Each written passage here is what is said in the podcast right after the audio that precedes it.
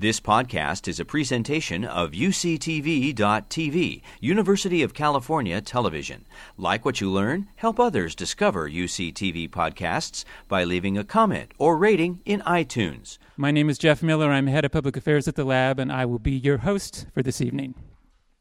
Now, we have a few special things planned. Uh, there will, will be a voting segment at the conclusion of all the presentations in which we will ask you to vote for the question you think science should answer first. We'll also have all the science presenters up here on stage in a Q&A session. Uh, there are mics, two on this level and two up above, so you'll have a chance to ask them questions. And then those of you who might not be members of Friends of Berkeley Lab yet and who picked up one of these, there is a spot where you can join. If you do join, you will be eligible. I wonder what that was. You will be eligible to uh, for a special lab tour uh, that we will also make available to existing members if you go online next week. So that's another advantage of joining tonight. We hope you will do so. So, since this is a night of questions, the first question will be from me to you, which is how many of you are here for the very first time? Please raise your hands. Great. Thank you so much for coming. A reminder we will be in Oakland at the Kaiser Theater on April 29th with five different questions. We hope you can attend that one as well. Now, we're going to kick off the evening by showing the new Berkeley Lab video, which is short by design, just a minute and 45 seconds. We hope you enjoy it, and then I'll be back on stage in just a second. Thank you.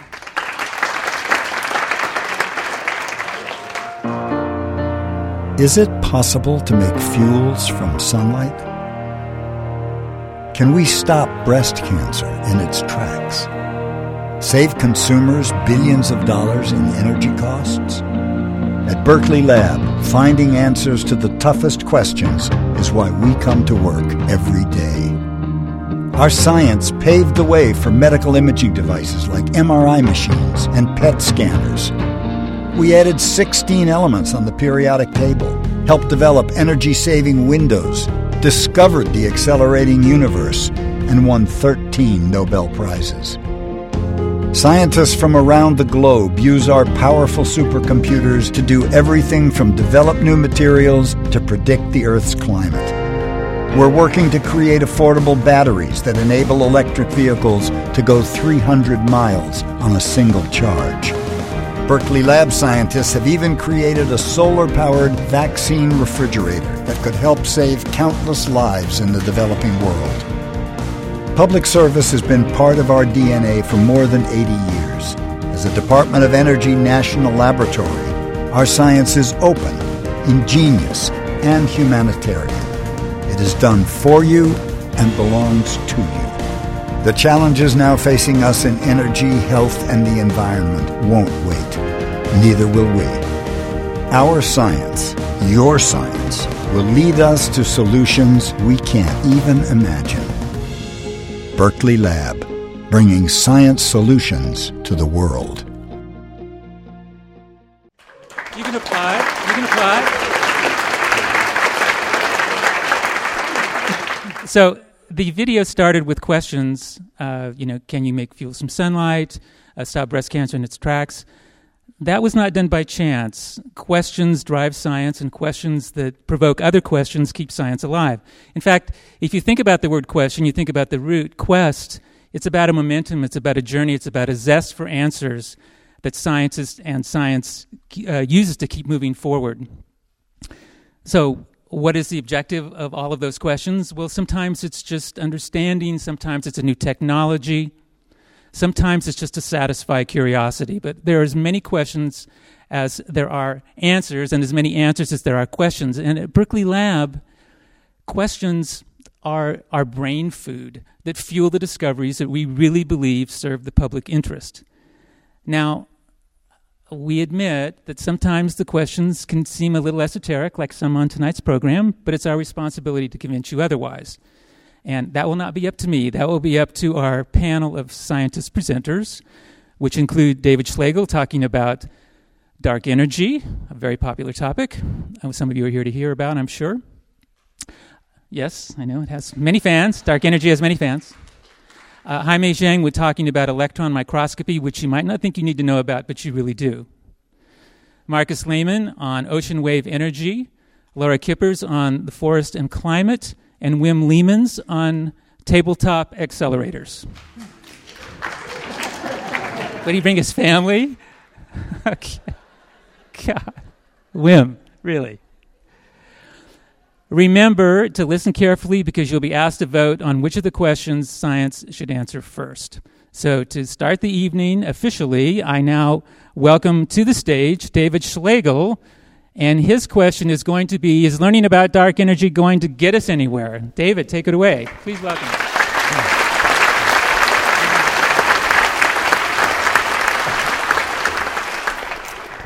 Okay, good evening. Um, I'm going to tell you about dark energy this evening. And for anyone who's my age or older, so 30 ish, um, when we were in school, this is not something we learned about in our textbooks, but now the textbooks have to include this. So if this is something you haven't learned about, uh, pay attention because what this is, this is really fundamental understanding um, in the world of physics that that is new. So there really is groundbreaking fundamental physics that we're learning today. Um, so it's, it's really an exciting time for us. Uh, the discovery of dark energy so was made um, um, by two teams, one of them at Berkeley Lab in 1998, so this is 17 years ago. And the discovery was just, it just seemed like a little thing. What it was was it was looking at exploding stars halfway across the universe so these are supernova explosions um, that were just a little bit too faint. They were just fainter than we thought they should be. And you might want to write that off as a curiosity. On the other hand, these people who then won the Nobel Prize because they were smart enough to figure out that, oh, this is important. When you have these little pieces that don't fit, um, that's your clue. Those are the problems that you really want to be picking away at because that's telling you there's something in the laws of nature as we understand them that are not right or not complete. And so this was one of those. Okay, and then the interpretation of this was that there is actually too much space between us and these distant objects. So, in fact, we actually needed to say the only interpretation that worked was to say that there is more universe between us and these distant supernovae. And so this has changed what we view as the geometry of the whole universe. Um, so we, we know that it started in a big bang, very bright explosion, don't look directly at it. then the universe was accelerating, and in fact, this acceleration, or, or it was expanding, and it, this expansion has been accelerating. So that the universe is not only getting larger every year, but it's getting larger by a greater amount every year. And the cause of this is what we term dark energy. Okay. Um, so this effect, it's actually seen in any maps that we make of the universe. Um, so the initial discovery was with these exploding stars halfway across the universe. And since then, we've made many more maps of the distant universe and the nearby universe. And what we do is we make these maps and we try to make them agree with our understanding of physics. Um, and fortunately, there are some features in uh, this is a, a, map of galaxies where each point in here is a different galaxy. This is actually, I, I have to admit, this is actually this is an artist um, rendition. This isn't a real map. I'll show you a real map. I'll get there. Um, but I wanted to show this because I don't know if your eye can pick out.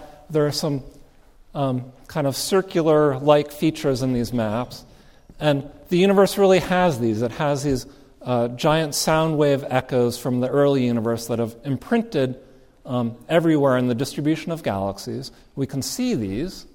They're large, so they're, okay, the scale here is 450 million light years. So even for an astronomer, that's actually pretty big. Um, and one of the things that we can do, it's a pretty simple geometrical test, is that we, we know these are sound waves imprinted on the universe and they should be spherical. Now, if we didn't have something like dark energy um, accelerating the universe, then these don't look spherical, they actually look squashed. And what we have to do is we have to put in dark energy to make the geometry fit. And once we do that, um, then these maps make sense. But without dark energy, these maps don't make sense at all. Okay, so the largest maps that we've made to date, they're from this telescope in New Mexico. So this is the Sloan Digital Sky Survey. Um, so this is a telescope where at Berkeley Lab we rebuilt um, the instruments uh, six years ago to make the largest map of the universe, uh, which we've just finished last year. Um, and in fact, all of the data from this telescope, they're publicly released. So if you go to this website here, you can actually find it's actually every bit of information that we've ever taken with this telescope. Um, so we invite citizen scientists to do whatever you'd like to do with these data.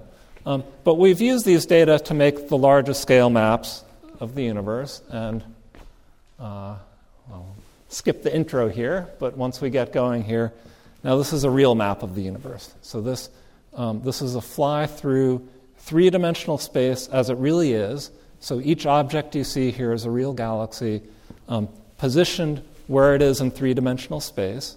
And again, you have to do this accounting for dark energy to make it all map out correctly. Um, but I like to show this map so, in, in, case you're ever abducted by aliens and you have to get back to the Milky Way. So I make my kids memorize this. my wife's in the audience here somewhere. She'll attest to this.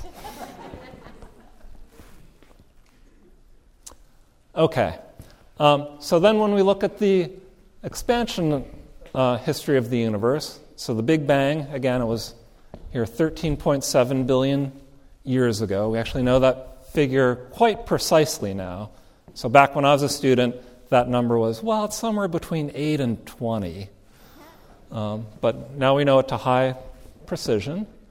Uh, and this shows the measurements that we've made with this map that I just showed you, where we have a measurement of what the universe was doing 10 billion years ago, and at that time the universe was decelerating. So there was the Big Bang, um, the universe exploded, if you will. Uh, gravity is then attracting every atom in the universe to every other atom, so the expansion's slowing down. But then at some point, dark energy kicks in, and the universe starts accelerating. And so we have several data points of the universe accelerating. Um, now, what's the explanation? So, this is the fun part. We don't know. So, you can make the list of kind of general explanations of what it could be. So, maybe this guy got it wrong. Um, so, that's uh, one question you can test is are the laws of gravity right? And from the data that we have as of today, well, it looks like the laws of gravity are actually okay. Um, so, again, this is based on data from these maps. And so the evidence is actually ruling against modifying Einstein's gravity.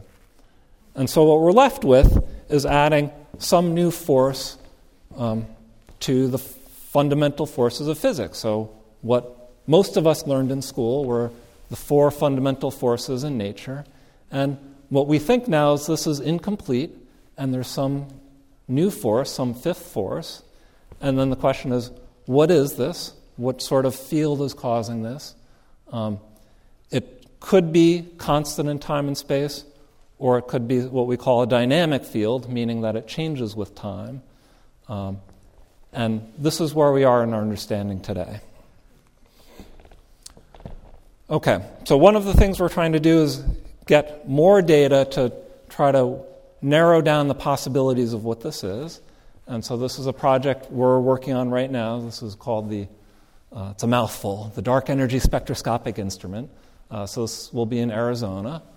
Uh, and it's the, the big telescope dome that you see there, where we're building an instrument that's about 20 times more powerful than that Sloan telescope. Um, and I should say this is an engineer's dream, so I don't know I don't know what engineers everyone else is working with because all, all the best ones, they seem to wor- want to work on this project because we have, look, we have 600 tons of moving weight, 200,000 meters of fiber optics. Uh, we've built, or we're building this um, focal plane for the telescope that has uh, 5,000 little robots crawling around. It's really fun. And what we'll be doing with this is making a, a much larger map than what we've made previously. So the um, map that we have today, we've mapped out sparsely about half a percent of the visible universe. So this is in the, uh, however many years, 17 years that I've been doing this. Um, then with this new telescope, we'll be mapping out. This makes it look like a little more than it is, but about 5% of the visible universe. Um, so it's a, a, much bigger fraction of the universe. Okay, then I want to end with um, uh, this map that we'll be making next, um, hopefully to understand the next uh, phase of dark energy. So it, it'll be a map of 30 million galaxies. So it's galaxies and distant quasars. Um, but uh, I just wanted to show this for the, the kids in the audience so you can figure out how old you're going to be in 2061. So this is a map of um, how large um, astronomical maps have been as a function of time. So this was uh, back when I was a student, we had maps of a few thousand galaxies. Now we're up at two and a half million. This project we're building now will get up to 30 million. And it kind of follows this Moore's law like projection where if we're smart enough, clever enough, um, we should get to 140 billion galaxies by 2061. So I invite someone in the audience to do that. okay, I'm done.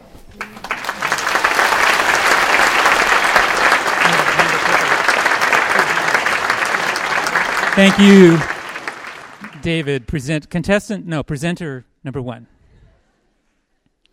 Next up is Haimei Zheng, and she's going to answer the question When I'm a scientist in 10 years, what will I be able to see with an electron microscope that you or I cannot see now? And again, this is important information you need to have, and I'm very serious about it. Haimei, please come out. Please welcome Haimei.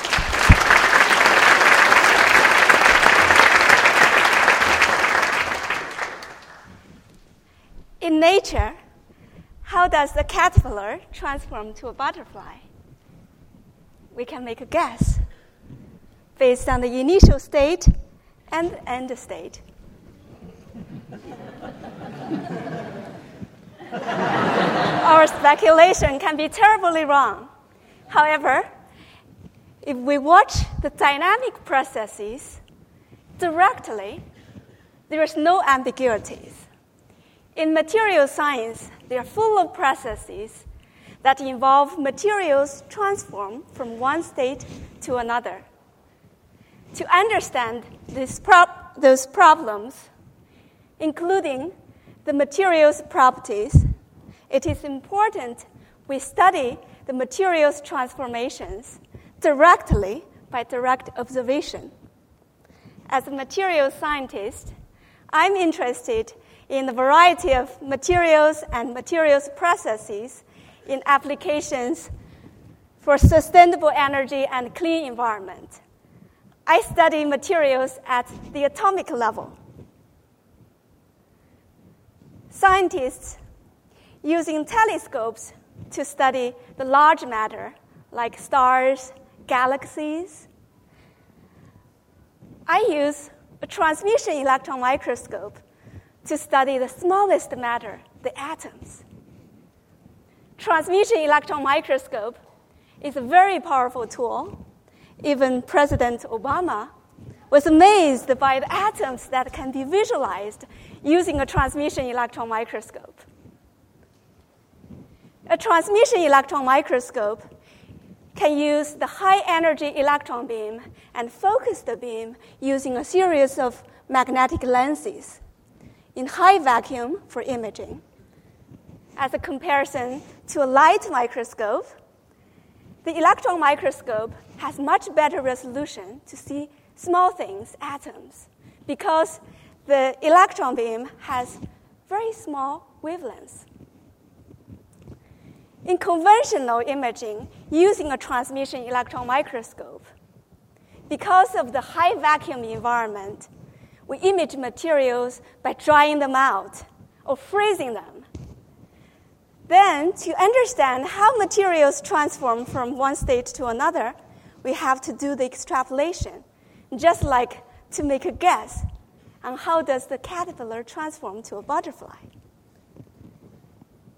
Recently, I developed a liquid cell, as shown in this schematic, it can isolate the liquid from the high vacuum environment So I can study samples, can study materials using the transmission electron microscope. Over the years, my students have made several versions of liquid cells. Here I'm going to show you, using the liquid cell, what we can see that was never before possible. This is a movie showing you the growth of small platinum crystal in liquids. You can see majority of these crystals developed into cubic shape. We can also have a closer look at one of these particles. We can see how it developed into a cubic shape. As it rotates at certain angle, we can see the atoms line up. It's really amazing.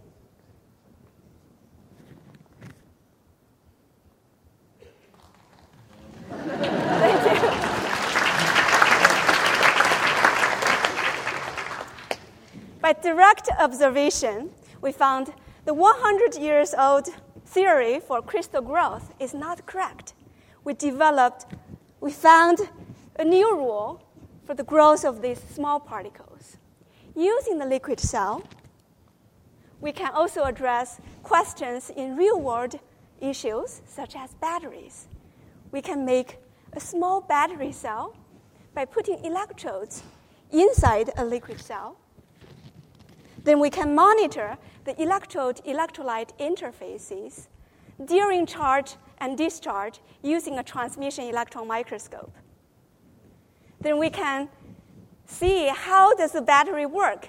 Mostly, how does it fail? As we're all familiar with the problem, as your cell phone ages, the battery does not take a charge as well. Here is an example. We can image this formation of dendrites during charge and discharge. This damage the battery. If we understand them better, we can make better batteries.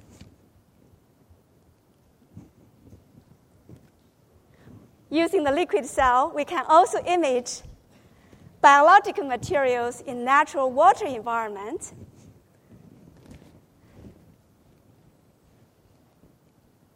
Well, in summary, using liquid cells, we no longer have to guess how materials transform.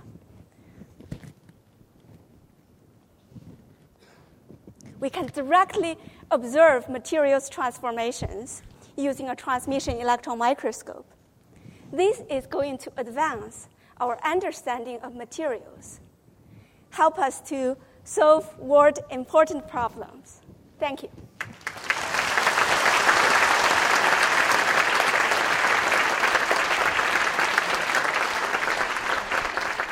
Thank you, Haimei. Did I was I right?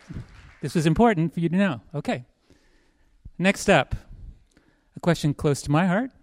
Is it possible to power all of San Francisco on ocean wave energy? We're going to find out. Please welcome Marcus Lehmann.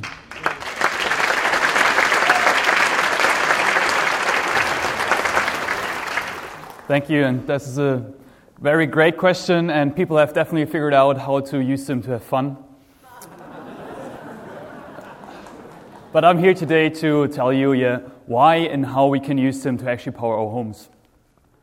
And it's a very important question because, especially here for San Francisco and California, where the population is expected to double in the next 20 years.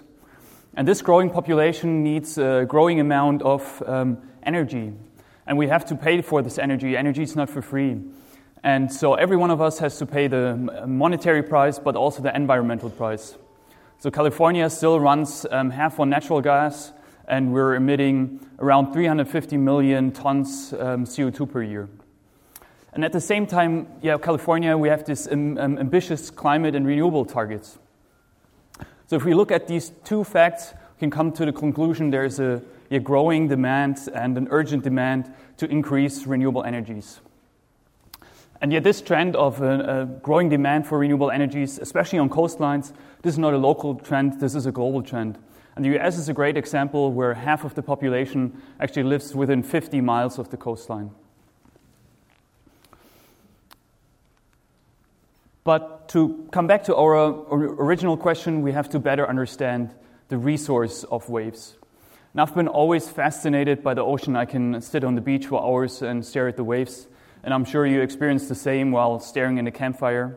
And I think we're human, we're so um, fascinated and hypnotized um, by both of these natural elements, is because there is so much power in there.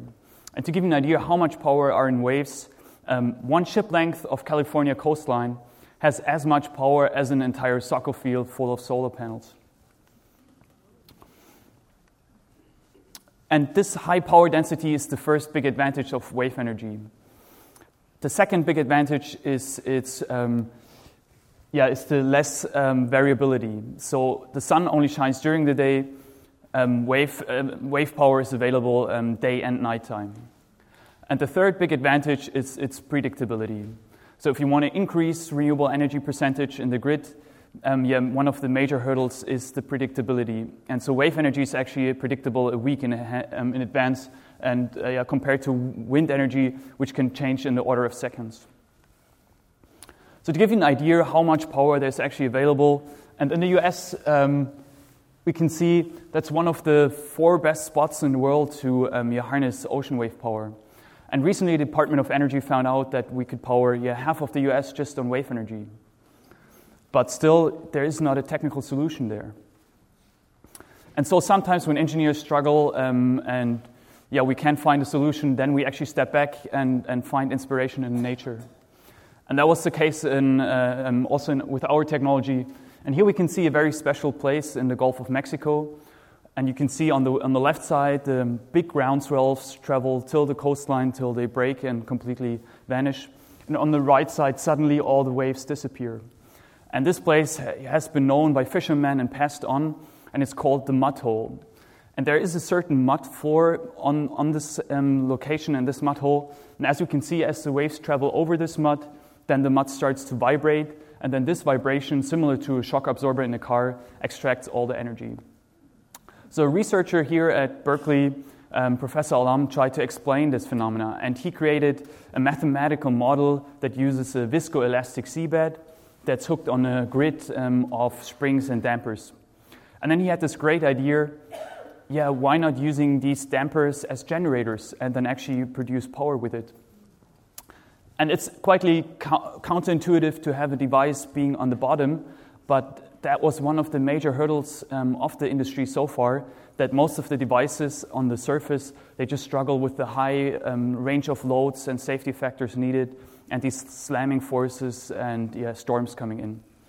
So we saw this great potential of this technology uh, around two years ago. So we started building yeah, first proof of concept prototype and there we want to give the credit to our uh, lab neighbor professor who borrowed the bike pump um, we used for this experiment um, and that wasn't working that well, but then we improved and built a first working model that could actually yeah, mimic the mud behavior. And with this device, we could absorb over 80% of the energy. But we didn't get a lot of energy out that we could actually use in a, in a mechanical form. So the last year, we're working hard on um, developing a system that's actually able to produce a significant amount of energy. And then finally, last summer, yeah, we further developed the system and reached over 40%. And that's actually our device working in a wave tank here at Berkeley. And you can see as the waves travel over the carpet, yeah, the carpet adopts the wave motion and then drives these pumps which are underneath. And so, to give you an understanding of the mechanical principle behind, it works like an hydraulic jack, where a high, um, a, a, large area and, and, and a low pressure um, gets converted into a high pressure on a small area. And the major challenge was um, actually to build a, a, material that's able to yeah, um, mimic the mud behavior. And so we used a composite material out of natural rubber and uh, fiberglass, and this material worked pretty well. And then the second big challenge was really to find a, a generator that would come up with um, high enough power that we can use. And so we developed um, a very high flow optimized, um, efficient, um, low friction pump and yeah, with this setup then and, and three um, generators in total, we could um, convert over 40% hydraulic power. And so since then, we improved and yeah, built a new generator system that sits on top and then with a way where we can actually control it. And here you can see um, in this short little clip how effectively our system actually is able to extract the waves. So I replay it in a second, but um, yeah, look at how much wave is coming in and then how much um, wave height we actually see be, um, after the device. Um, and yeah, we had the fluorescent dye in there because we did visual wave height measurement. Where's? And uh, it was on top of the on top of the device. And so, to better understand um, the physics behind, we used uh, computational fluid dynamics. Um, and yeah, with this, we could simulate the dynamic pressure um, to better understand the fluid structure interaction. And here we can see as the waves travel over the carpet, these orbital particle motions actually get split into half. And then we have two separate waves, and the um, upper one gets deeper. And then, because of this pressure difference between the upper and the lower one, similar to the pressure difference on an airplane wing, then we can actually use this um, excitation force to generate power.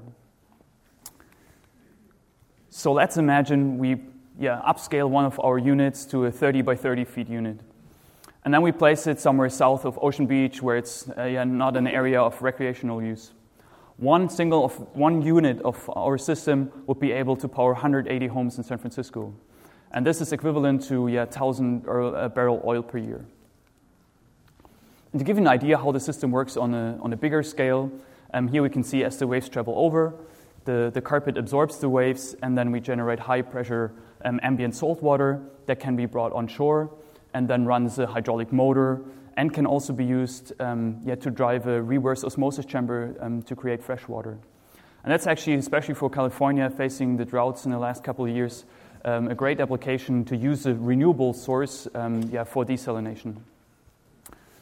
And our system in general has three major advantages. The first one is the higher survivability. As we heard, yeah, the major drawbacks in the industry were the high slamming forces on the surface.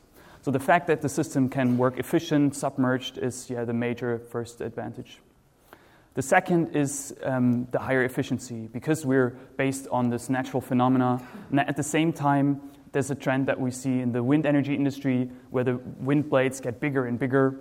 And so, similar, our device has the capability to upscale because the power of the waist and the width. And the last advantage is, yeah, the visual impact. So the fact that it's submerged, yeah, just comes with this major advantage.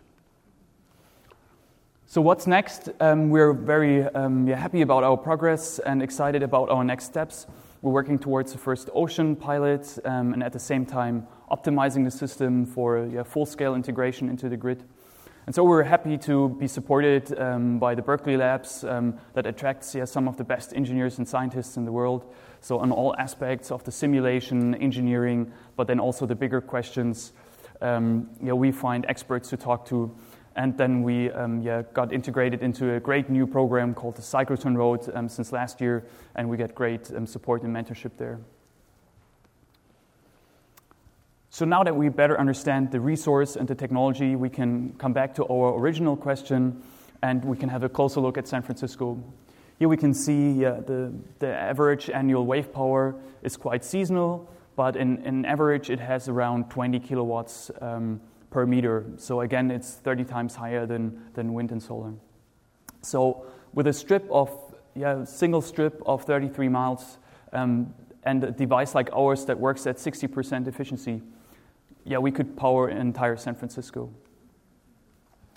So, yeah, because of the huge potential of the technology, we were um, won the first prize of the BERC Resource and Energy Collaborative the last two years, and yeah, we're awarded by MIT and Caltech Clean Energy Prize. And the National Geographic named us yeah, one of the five striking concepts of harness wave energy. And so we want to thank everyone at UC Berkeley um, yeah, that supported our progress so far, and then Science TV for these great video shots. And because it's very hard to find uh, funding for renewable energy, and we did a crowdfunding campaign last year, so we want to thank all our backers as well. So to get back to our final question, uh, to our initial question, um, yeah, our final answer is yes, we can, um, but it has to be in a mix of renewables. So similar to a good farmer, we have to have a healthy mix and use all locally available resources. So please visit us at uh, calwave.org um, or at Cyclotron Road, and then we hope to see you at our first installation in San Francisco in the next couple of years.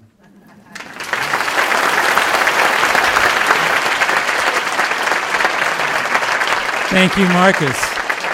So, uh, for some of you who have seen our eight big ideas, we have a timer up here for eight minutes. We didn't do that this time. We gave the scientists a little more time, but they worked very hard to make these shorter and digestible. So, let's give a round of applause for them so far. I think they've done well.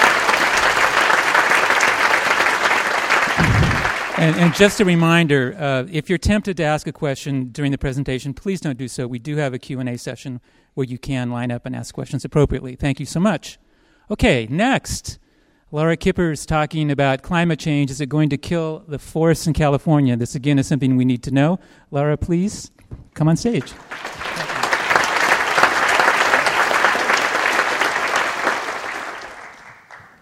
This is a pretty depressing question I got. so, no, luckily, climate change. So, luckily, climate change uh, will not kill all the forests in California, but uh, we do expect it to cause quite a few changes um, as we move forward over the coming century and longer. So, the most certain change for climate change in California is higher temperatures, and I'm sure you're all uh, familiar with pictures like this that show the increasing temperatures in expected over the next 100 years or so. So this shows about a 5 degree Fahrenheit increase in Berkeley, and as you move inland into those redder areas, we're expecting larger temperature changes. The project- projections from global climate models for precipitation change are relatively small and they're pretty uncertain. But what we do know is that with warmer temperatures and no increase in precipitation, we expect the summers to be drier. And this is important for plants that grow in your garden, that grow in our fields, and that grow in our forests.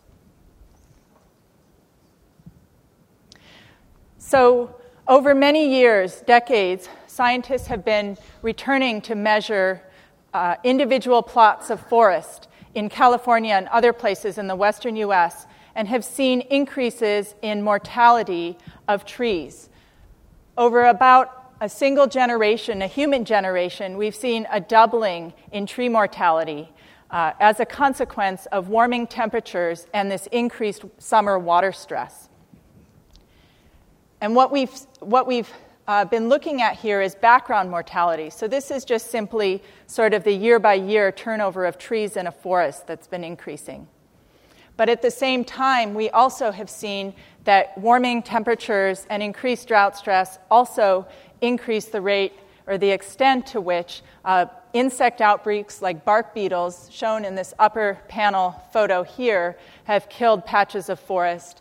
And also, warming temperatures increase the frequency uh, and um, intensity of large wildfires. So, while this all sounds pretty dire, uh, luckily the death of trees does not mean the end of forests.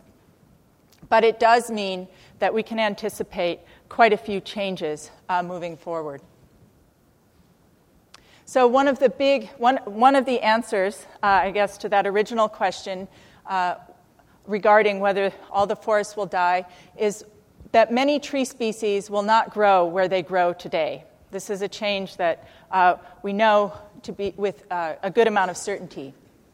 So, the example I'm showing here is for a species called blue oak, which is widespread in California.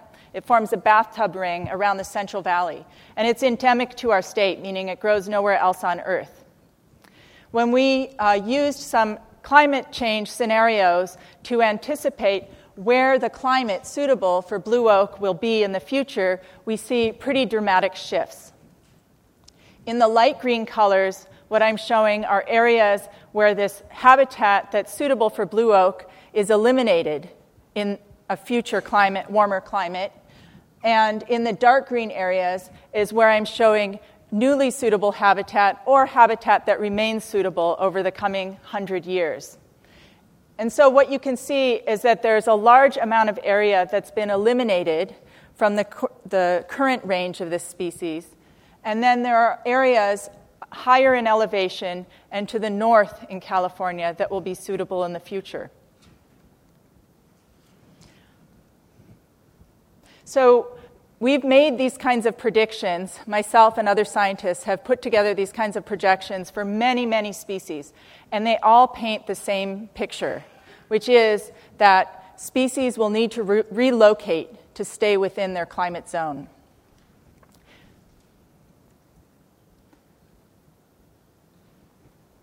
So, another question that I've been pursuing uh, recently is trying to address this question of whether alpine treeline will move upslope with climate change. So, the uppermost elevation limit of forests tends to be where the temperatures in the summertime are around 40 degrees Fahrenheit. And so we expect that with warming, trees will shift upslope to take advantage of the warmer temperatures displacing the wildflowers that are currently growing in these alpine areas in the summer. To learn more about whether these trees will establish in the alpine habitat, we're using heaters suspended from these poles here to actually physically warm seedlings that are sown in plots, in garden plots in, in the alpine tundra.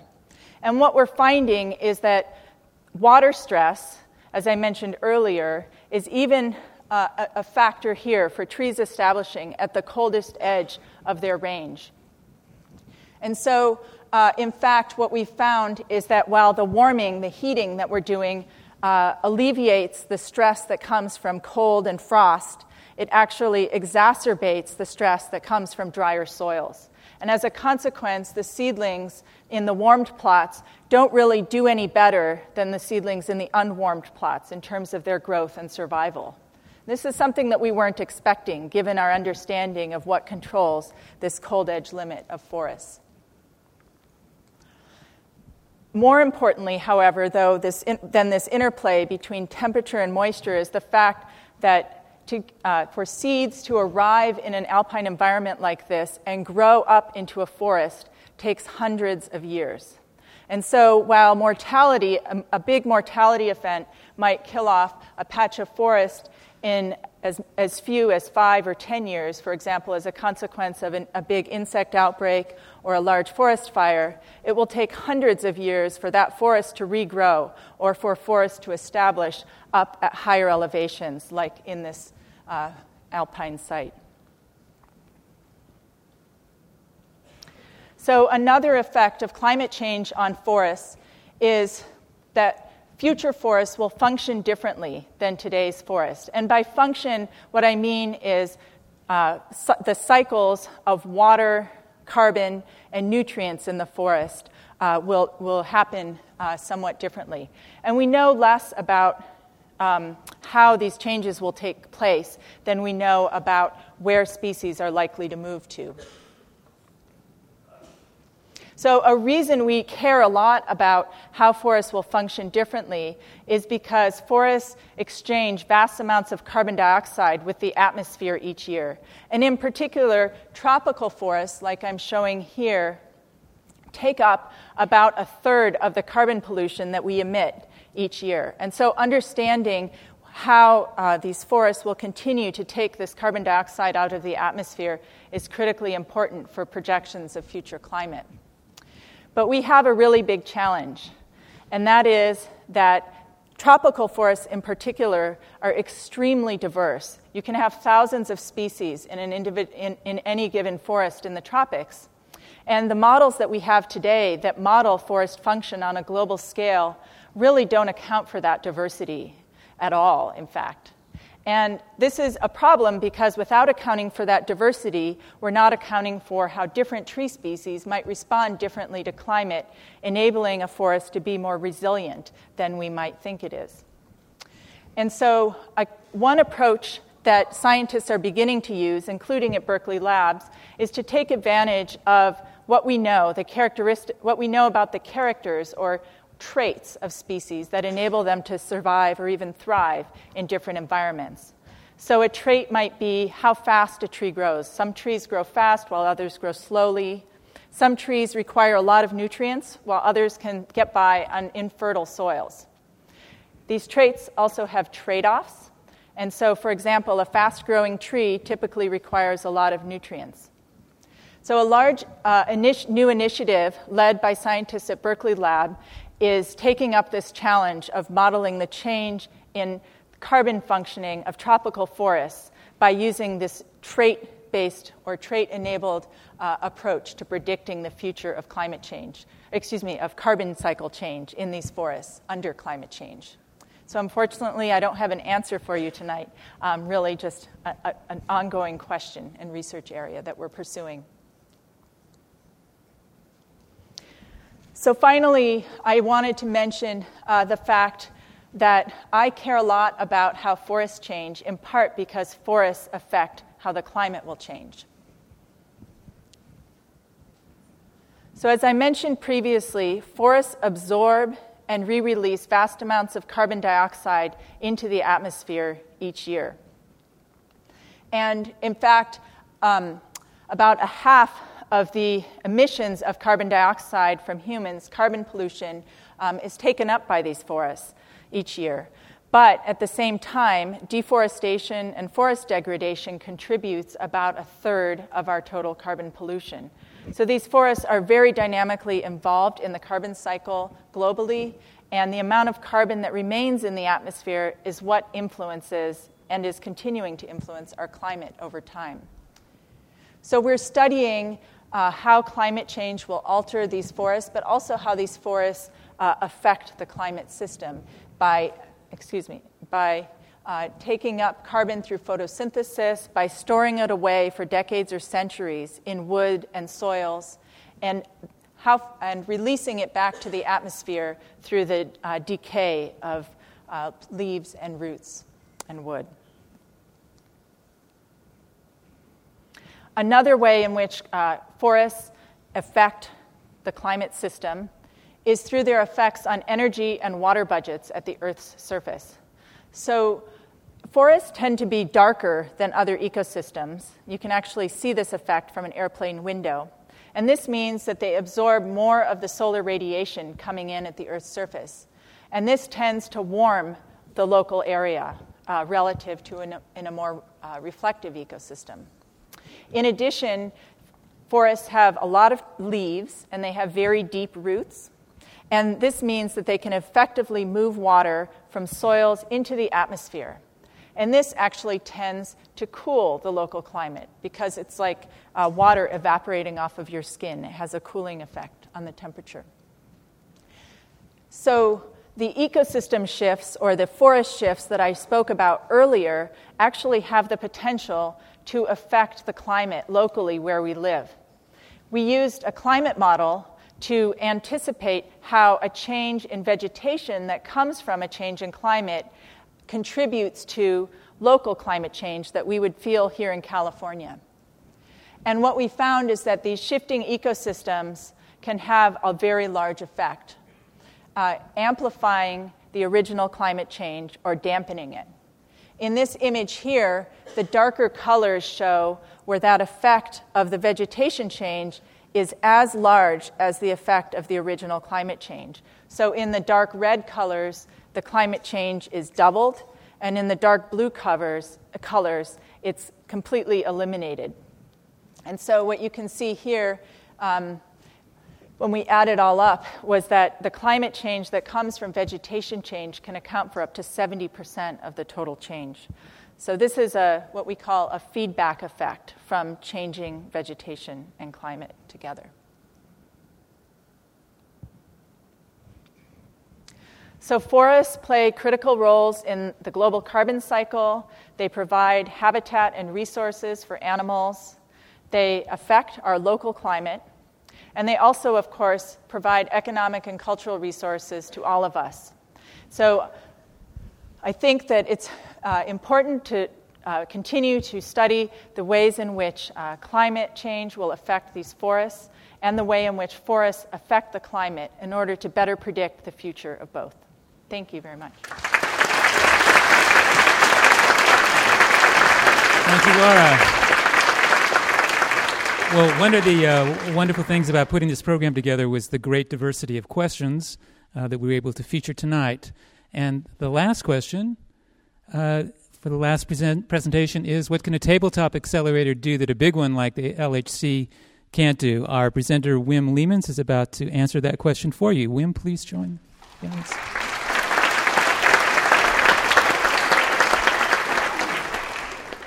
Okay, so let me uh, tell you a little bit first about the accelerators. Uh, accelerators come in many sizes and energies. Um, very low energy accelerator is shown here. This is roughly 10 kilovolt. Some people call this a television. if you go to the dentist's office and you get de- an x ray taken of your teeth, you actually sit in front of a little accelerator that puts out something on the order of a few tens of kilovolt to take a nice picture of your, of your smile as you're sitting in a chair being tortured by your dentist. and then at the lower energy, s- still, you have these devices here, and they're used for v- vulcanizing our tires, for making radioisotopes, for important applications to society. In the lower part of the screen here, I will show you a couple accelerators that are more discovery tools. Here at Berkeley, we have one of the best in the world uh, X ray sources based on an, an accelerator. Beam goes around in a circle, and as it goes around in a circle, it emits light. At SLAC, back in the 60s, they built an accelerator which was two miles long. If you drive on 280, you drive actually over the accelerator. And so this was two miles long to reach 50 GeV in our language or 50 billion volt. And then at CERN, of course, there is the largest machine to date, 27 kilometers circumference, where they're colliding protons on each other to discover new uh, particles like the, like the Higgs boson and really do forefront discovery science in particle physics. And so when you think about the story here, Berkeley was founded, Berkeley Lab was founded by Ernest Orlando Lawrence, and he's holding the first cyclotron in his hand. And about 80 some years later, people are building machines that are the size of a small country, at least a small European country, with a stored energy in this, this is megajoule, 300 megajoule. And to, to give you a sense of what that means, if you're sitting on the TGV to go to CERN, at 150 kilometers an hour, that represents 360 megajoule. If you're I don't know if anyone in the audience ever has been on an aircraft carrier. I, I, certainly haven't. But if these things go at 12 knots, it's 360 megajoules. So it gives you a sense of what the community has done to go from a handheld device to this gigantic machine with which people discover new things. So we asked ourselves the question can we make them smaller again? And so if you think about what happened in computers, computers shrunk. And if we would be still in this era here of the supercomputer from 1954, I would have to have a gigantic pocket to hold my iPhone in, right? in, instead, we're now carrying around computers that are far, far more powerful. So the question that we look at is can the same be done with particle accelerators? So, how do we go about thinking this through? So, increasing the power inside a convention accelerator, you could say, well, look, the particles get accelerated by electric fields. Just crank up the electric field to reach higher power uh, or higher energy electron beams. Well, eventually it will lead to sparks in your accelerator. And I want to, I know my wife is in the audience. I want to tell her if the microwave oven doesn't work in the next few days, it had nothing to do with the making of this movie. so here is a microwave oven, and you put some aluminum foil in it, and this is what happens. so it's pure coincidence, honey, if, that, if, if ours doesn't work anymore. So to think about accelerators in a different way, let's think about a favorite pastime for some people surfing behind a boat. So here you have a brave guy surfing behind his boat here. So this boat is exciting a wave on the water, and he's actually riding that wave. So, what we are working on is essentially the equivalent, but we replace. Here you see again the same picture. You have your boat traveling over the water, exciting this wave, and this guy is surfing on it. So, what we do is we think of our surfers as electrons. Our boat is actually a laser pulse. And the liquid, the equivalent of the liquid that the laser pulse has to go through, is called a plasma. And this is not the plasma that runs through your body, this is a very different plasma. This is an ionized gas. This is electrons and ions freely streaming around. And what you're doing is, when you send in this intense laser pulse, and I mean intense, it's of the order of, in my units, 10 to the 18 watts per square centimeter. So it's enormously intense. If you send that into this liquid of electrons and ions, the electrons get pushed out of the way by, like a snowplow, and the ions are left unshielded. Now the ions pull the electrons back, and what you've set up is a ne- clump of negative charge and a clump of positive charge. It's like a traveling battery behind the laser pulse. And the fields that you excite in here are of the order of 10 to 100 billion volts per meter. So this is already broken down basically. You don't have to do your microwave thing to break this thing down. It is an ionized gas. It is per definition already ionized. All you're doing is you're moving charges around and you're creating a wave to, to, to allow this, to, these electrons to surf on. Here are the electrons. This is the laser pulse. This is a simulation on our supercomputer. And behind the laser pulse, you see this wave, and the color change indicates the energy gain of these electrons. So we can actually simulate this. And of course, we did this in the laboratory as well. I know this movie went by really fast, but red here is 10 billion volt, and this is of the order of 6 billion volt. And this is done in a distance of about 20 centimeters. In fact, I never leave home without my accelerator. Here it is, if in case I have to revulcanize my tires, create some radioisotopes, call me or find me after the show to, um, to discuss. There's offers to be made. So, now to do this correctly, you have to have some control because you have this wave. How do you get your surfers onto this wave, and that's the tricky part.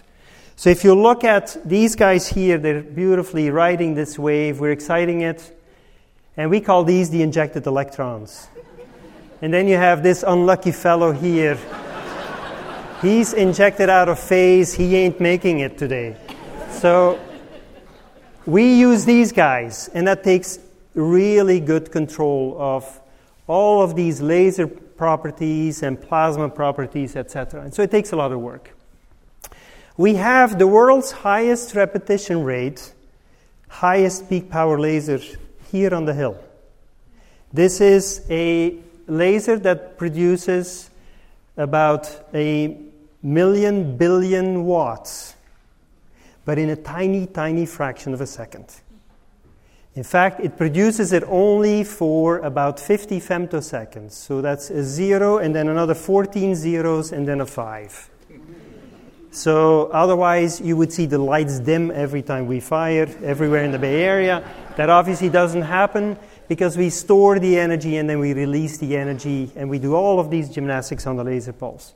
The other thing we had to invent was with our help from colleagues at Oxford University is this structure, like the one I have in my pocket here. This is actually a hydrogen plasma. This is a real picture of the real device, the hydrogen plasma. And you can see the plume flowing out here. This is live action. Laser pulse gets coupled in, and if you do things right, you get these ultra high energy electron beams. And we have right now the world record at Berkeley Lab 4.25 billion volt in 9 centimeters. So this is clearly a tabletop part. The laser, I grant you, that's not quite tabletop. But if you think about what we're doing is if I would do try to do the same with conventional technology to reach 10 billion volt, I would need at least five football fields. To do what we did, we built this lab. These are, this is the laser here. This is the target chamber. And this is our friend. It fits in there nicely. And to put this on scale compared to the football fields, that's what it looks like. So, of course, when you think about these discovery machines, you also try to make sure that when you talk to your neighbor, you can actually tell your neighbor you're doing something useful, right? So I was at a evening giving a lecture in San Jose, and they asked me, "Have you ever thought about putting an accelerator inside the body?" And the reason you would want to do this is if, if you're so unlucky to have cancer, where they need to put radioisotopes in your body to treat the tumor, what happens is if you look at the prostate here, you put your little, you have your tumor here and you implant radioisotopes, you'll irradiate not just the prostate, but you'll irradiate a broader bulk of the tissue that's all surrounding it. So, what they asked me to do is can you think of a way to build an accelerator that actually would go into the body, produce these electrons, produce the radioisotopes right there in situ? You pull your accelerator out and you're done. So we, we first thought, I must be honest, I first thought that was a little crazy, but even for me. But so we decided to think about it, and I have a brilliant postdoc and a, and a wonderful student as well. And so we decided, let's think about a fiber optic, a special fiber optic that can deliver laser power onto a special little tip here, where the tip contains gas that you deliver in through this fiber, and you make sure that your gas has a very sharp threshold. Think now about waves on the ocean. If you're sitting at the beach and you have a rock, and the wave comes over, the wave is going to break over that rock. When the water breaks, that's when the electrons get released, and they actually can produce a little electron beam. So, our dream is to build this thing, and this is meant to be a finger. I know this is a little bit confusing, but the rice grain right there, that would be the size of the accelerator. Right now, we have done the reverse of what people do that build airplanes. When you build an airplane, you start with a model, and then you go to the big scale. We're a little uh, doing the reverse here because I don't think any would, anyone wants to put our prototype in their body.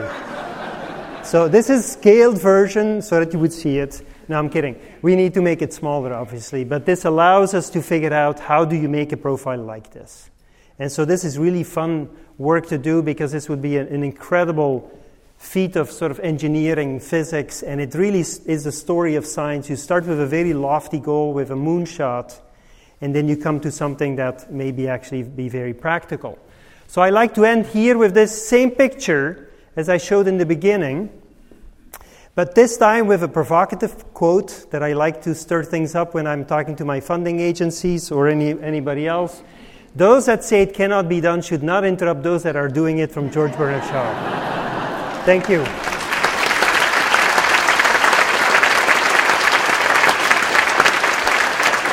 Thank you, Wim.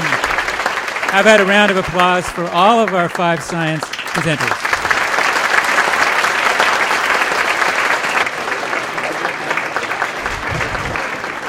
So, David, what's the most frequent question people ask you about dark energy while we're waiting? Ah see, every question I get's hard. Um, that shouldn't be a hard one. the most frequent question. Um, well, I guess I often get. Well, I often get the question of what is it. Yeah. And that's both a hard question and an easy question. It's an easy question because we have no idea. so that's the short answer, and then I can give you a longer answer. So, does someone ask you, is this the Scientist Full Employment Act to look at dark energy at the end of your career? Right. Well, it's uh, how much time do we have here? That's okay. We, are waiting. We're, we're, doing some hand counting of the ballots, so we to add to the list. So we have okay. we have a second. Okay. Well, I can talk for a couple minutes then. Okay. So uh, we're pretty much in the very early days of dark energy, where it's been discovered. We have no idea what it is. We have um, basically one theory per day in the literature. So you could ask me about your favorite theory that you've seen, and odds are I haven't read it just because there are so many. Um, but I kind of liken it to our understanding of dark energy today. It's where our understanding of general relativity was in 1704, which was, Well, that date means something. So that was 17 years after Newton published his laws of gravity. Um, and they fit almost everything except for one little piece, which was uh, the orbit of Mercury. Um, and so that was a puzzle that lasted for actually about 200 years, more than 200 years, until Einstein explained it. And so for dark energy, you know, maybe it's like 1704. We have this one little puzzle of the geometry of the universe not being quite right, and we're starting to pick away at it. And maybe we'll figure it out next year, or maybe we'll figure it out in 2234. Yeah. Okay, let's start with this gentleman right here to my left. How do you protect something underwater from seawater, from the corrosive effect of salt? Marcus, that's for you, yes. It's definitely not for me. so that's a very good question. Um, and we're happy that the oil industry, um, offshore oil and gas. Yes, it was about the corrosive nature of salt. How Exactly. do you protect against that? Yeah. So um, yeah, we talked to actually the, the CTO from the former CTO from the Navy, and he said um, yeah, to tackle the corrosion problem is um, answered by the number of coating layers you use on your marine grade steel. The uh, the standard candle, as I understand, works by comparing the spectrum of the supernova that's really far away to the brightness. Um, how, how do you know that the uh, the the spectrum hasn't changed um, because it's going through that um, expanding space time? I mean, w- all you really know is that it's accelerating. I mean, how do you? i i i where where i- i- it about the the darkness of it with right. No, so, the yep. So I think I have the question here. So the question is, how, Okay. how do we know from these supernova that it's right that we're interpreting it correctly here? And the first thing I should tell you is, I think I was the last person in astronomy or physics to believe it. Um, so when the history books write this as a discovery in 1998, when did I believe it? 2004, maybe. Um, and the reason is there are actually there are lots of possible explanations for this, and so one of them actually is the same explanation that they tried to use for um, Newton's laws not being right, which was well maybe there's some dust in the solar system, and that's slowing down the motion of Mercury, and that could explain what was happening to its orbit. So with these supernovae being faint, one of the possible explanations was well maybe there's some dust between us and these supernova, and that makes them look a little bit different. There are other possible explanations, but what we have had since then are completely independent measures um, that agree precisely with these supernova measures. Um, so, what I was showing with these galaxy maps, uh, they're all we're doing, we're making this three dimensional map, and the third dimension, what we're actually making is we're map, making a map where there are two dimensions in angle.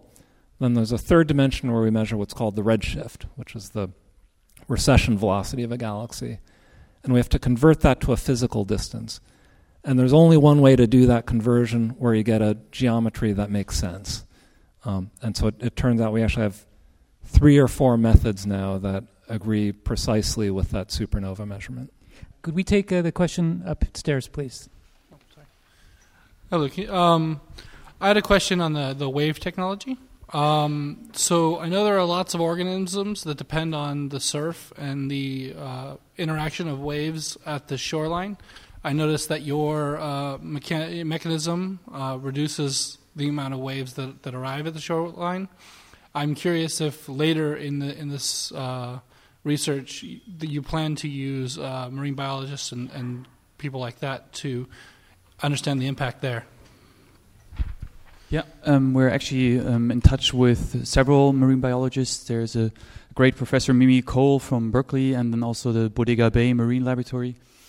And so it depends on how how much, like what size of unit um, you use, and of course, if you if you would um, potentially absorb the entire amount of energy, then you would pretty much turn the natural habitat from a splash zone into a harbor zone, similar to the bay, uh, to to bay, bay habitat. But in our case, I think um, this will not be the major problem because the energy density is so high that we will never extract um, such a high amount. So there will be always waves coming in. Uh, next question here. I took a course in electron microscopy about 30 years ago, and um, I actually hated it because it always, um, back then, you were always, it seemed to me anyway, that you were always really looking at an artifact. Uh, so I, f- I found your talk really uh, really interesting because, uh, and, well, speaking of artifacts, um, how do you know that the high energy elec- the high energy created by the uh, electron beam passing through the liquid and and the uh, object that you're studying isn't influencing um, the um, the uh, phenomenon that you're observing? That's a great question. So we don't know. We assess each system. One way to do it is we control the electron beam dosage. If we look at the reaction is dose dependent, it is affected by the electron beam. But if the reaction is not dose dependent, in that case, the electron beam is not driving the reaction. There are many other ways.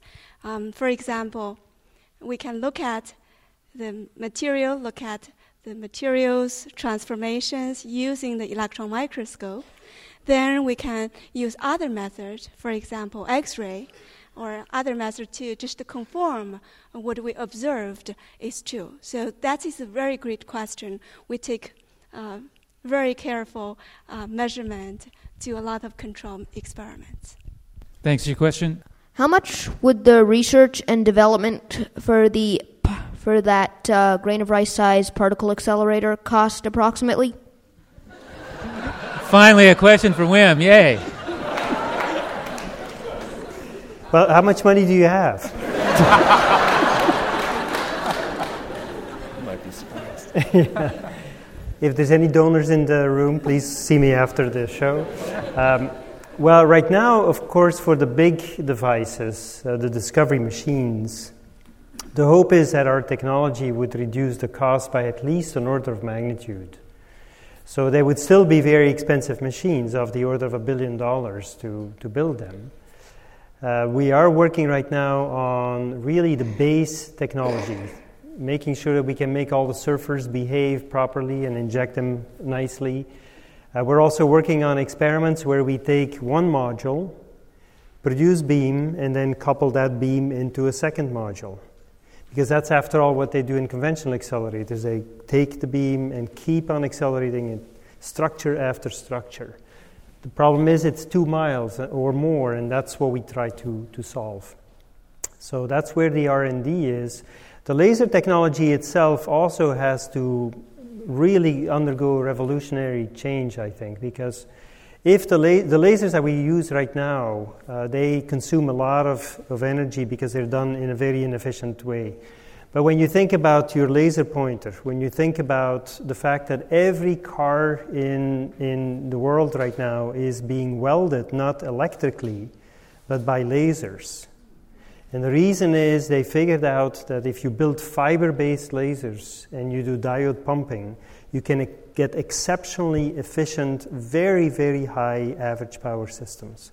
So we're hoping that that technology that's now building our Toyotas and our, our whatever Hondas and Mercedes and so on, that that technology will also translate into lasers that will be useful for particle acceleration. So it's still a ways off for production machines but uh, we're having a lot of fun with it. Thanks for your great question. Yes. Hi.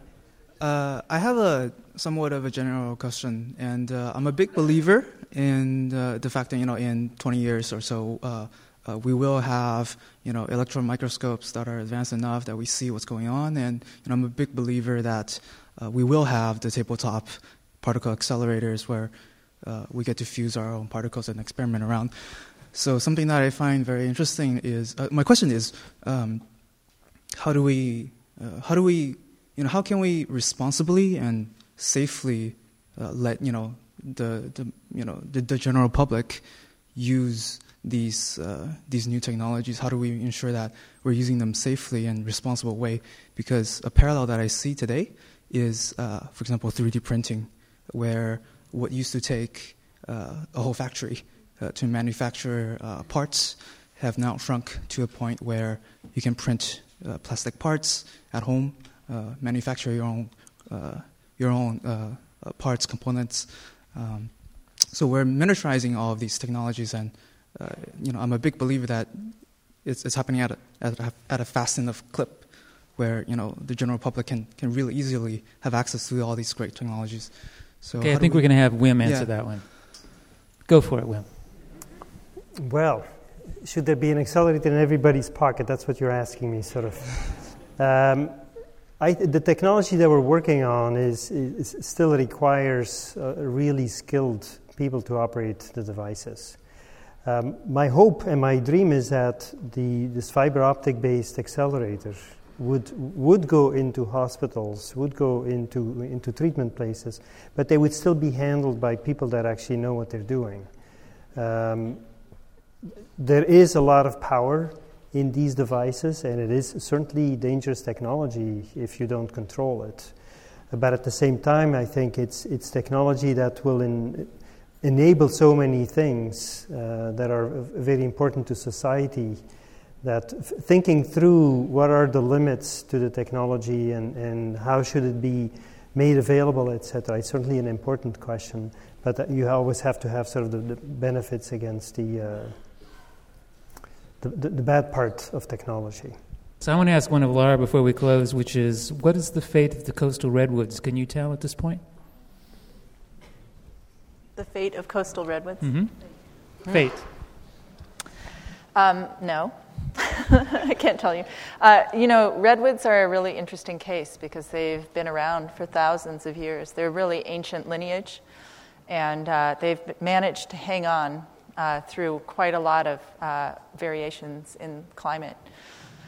And um, in California, where they are today, the coastal redwoods sort of hug the coast for a reason, and that is that uh, they're very sensitive to water loss. So we can keep them alive in the Central Valley um, pretty well by watering them constantly. But the second you turn off the irrigation, they're, they're toast. Uh, and so they really like that cool coastal climate.